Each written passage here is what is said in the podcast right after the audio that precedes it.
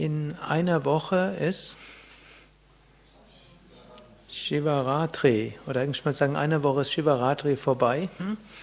Am nächsten Montag, die heilige Nacht des Shiva, die Nacht, die als besonders heilig gilt, die Nacht, die als besonders hm, großartig ist für Shiva. Und so hat jetzt hm, der Narendra ein Mantra für Shiva gesungen. Nataraja, Nataraja und Shivaraja, Shivaraja, hat er noch ein paar andere Variationen mit eingeflochten. Nataraja heißt der König der Tanz, des Tanzes. Nata ist Tanz. Manche kennen Bharata Natya. Das ist eben der Tanz. Und Nataraja ist Shiva als der kosmische Tänzer. In manchen der Yogaräume stehen ja auch Shiva Nataraj, dieser Tänzer, umgeben von einem Feuerkranz. Und so ist das Leben wie ein Tanz, woran wir uns immer wieder erinnern können. Tanz des Kommens und des Gehens, Tanz des Entstehens und des Vergehens. Tanz hm, heißt aber auch etwas bleibt gleich inmitten von allem. Ein Tänzer irgendwo bleibt er gleich aber die Bewegungen ändern sich und so bleibt das höhere Selbst gleich und in diesem Universum verändert sich alles. Und so ist Nataraja auch ein Symbol dafür, dass wir engagiert sind, so wie Shiva als der kosmische Tänzer schafft damit die ganzen Welten, aber auch, dass wir bereit sind, wieder loszulassen. Dinge bleiben nicht gleich, mindestens nicht alle Dinge. Wir können entweder uns davon zermalmen, zertreten lassen, so wie der Dämon unter Shivas Füßen, oder wir können mit Shiva zusammen tanzen. Und wenn ich jetzt richtig verstanden habe, Narendra noch Shambho und Shankara zwischendurch gesungen. Hm. Das sind noch zwei andere Namen von Shiva. Shambho und Shankara heißt eigentlich ähnliches heißt Güte und Freundlichkeit. So ähnlich wie interessanterweise Shiva gilt ja auch als Aspekt der Entsagung, Aspekt der Zerstörung, des Loslassens, der Askese. Aber der hat den freundlichsten Namen von allen, nämlich Shiva, der Freundliche, der Gütige. Der soll einen auch davon abhalten, dort äh, Askese zu sehr mit einem hm, wie verstörten Gesichtsausdruck zu üben. Im Englischen gibt es den Ausdruck Castroil Face oder im Indischen oder im Englischen gibt es den Ausdruck Sunday Face. Also es bezieht sich so darauf, in England waren ja die Puritaner und am Sonntag gehörte dazu, dass man niemals lacht und dass man todernst ist. Das ist vielleicht etwas anders bei den Katholiken, wo Gottesdienste immer schon etwas fröhlicher gefeiert wurden, aber bei den Puritanern, wie übrigens auch bei den Calvinisten der Gegend hier, hm, Reformierten, da war das eine ernste Sache, ein Gottesdienst und ein und der ganze Sonntag. Ich kann mich noch erinnern, als ich in Toronto war, dort ein paar Jahre vorher durfte in Toronto erstmals Kino am Sonntag gespielt werden.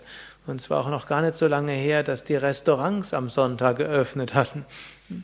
Also, und daher gibt es so im Englischen also Sunday Face, das ist irgendwie so ein trauriger Gesichtsausdruck. Oder in Swami Shivanandas Büchern findet man manchmal auch Castor Face.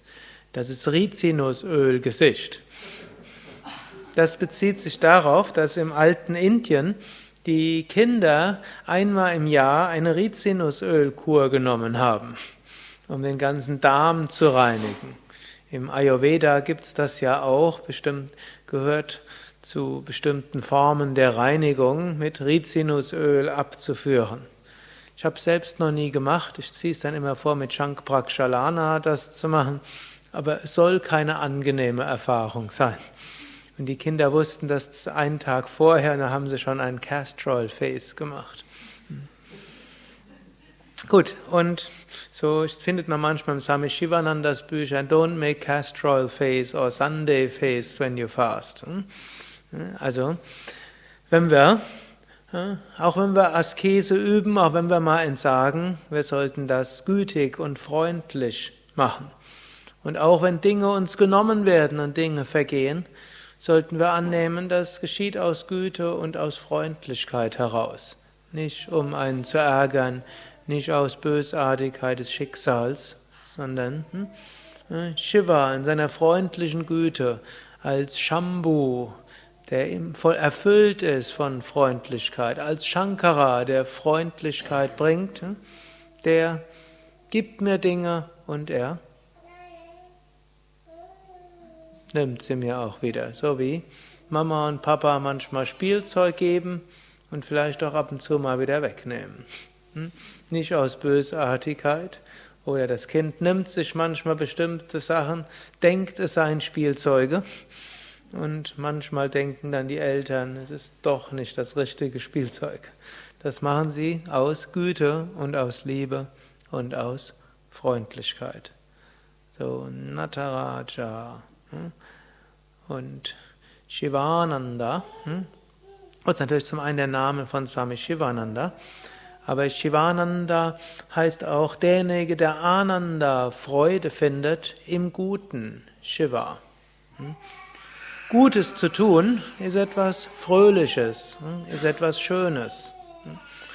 Also auch hier sollte man auch kein sogenanntes Märtyrergesicht, so wird es manchmal übersetzt, also mindestens die Yogalehrerin, bei der ich zuerst, über, zuerst gelernt hatte, die hat dann Castrol Face und Sunday Face als Märtyrergesicht übersetzt. Also manche Menschen engagieren sich und tun Gutes, aber sie haben ein Märtyrergesicht. Ich opfere mich für dich auf. Mein ganzes Leben war ich nur für dich da. Und was folgt jetzt? Und das ist der Dank. Und wer tut mal was für mich? Natürlich hat dann kein Mensch Lust, aus schlechtem Gewissen jemandem etwas zu tun. Vielleicht machen manche Menschen ein bisschen was aus einem schlechten Gewissen. Aber viel häufiger gibt man das Gute weiter, wenn man irgendwo das Ganze spürt. Das geschieht aus Liebe heraus, es geschieht als Güte heraus. Und Swami Vishnu hat gerne auch gesagt, Thank you for the opportunity to serve you. Danke für die Gelegenheit, euch zu dienen.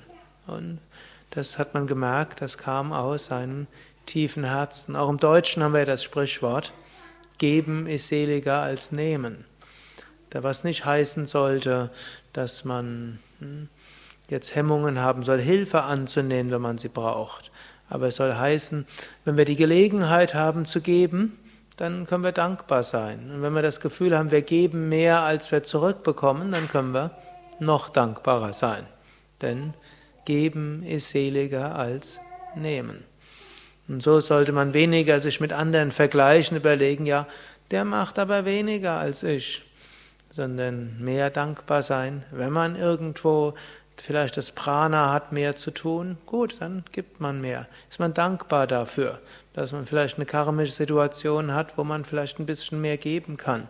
Sich weniger darüber ärgern, dass vielleicht jemand anders etwas weniger gibt, sondern sich darüber freuen, dass man die Energie, die Inspiration, die Möglichkeiten, die Gesundheit hat, mehr zu tun.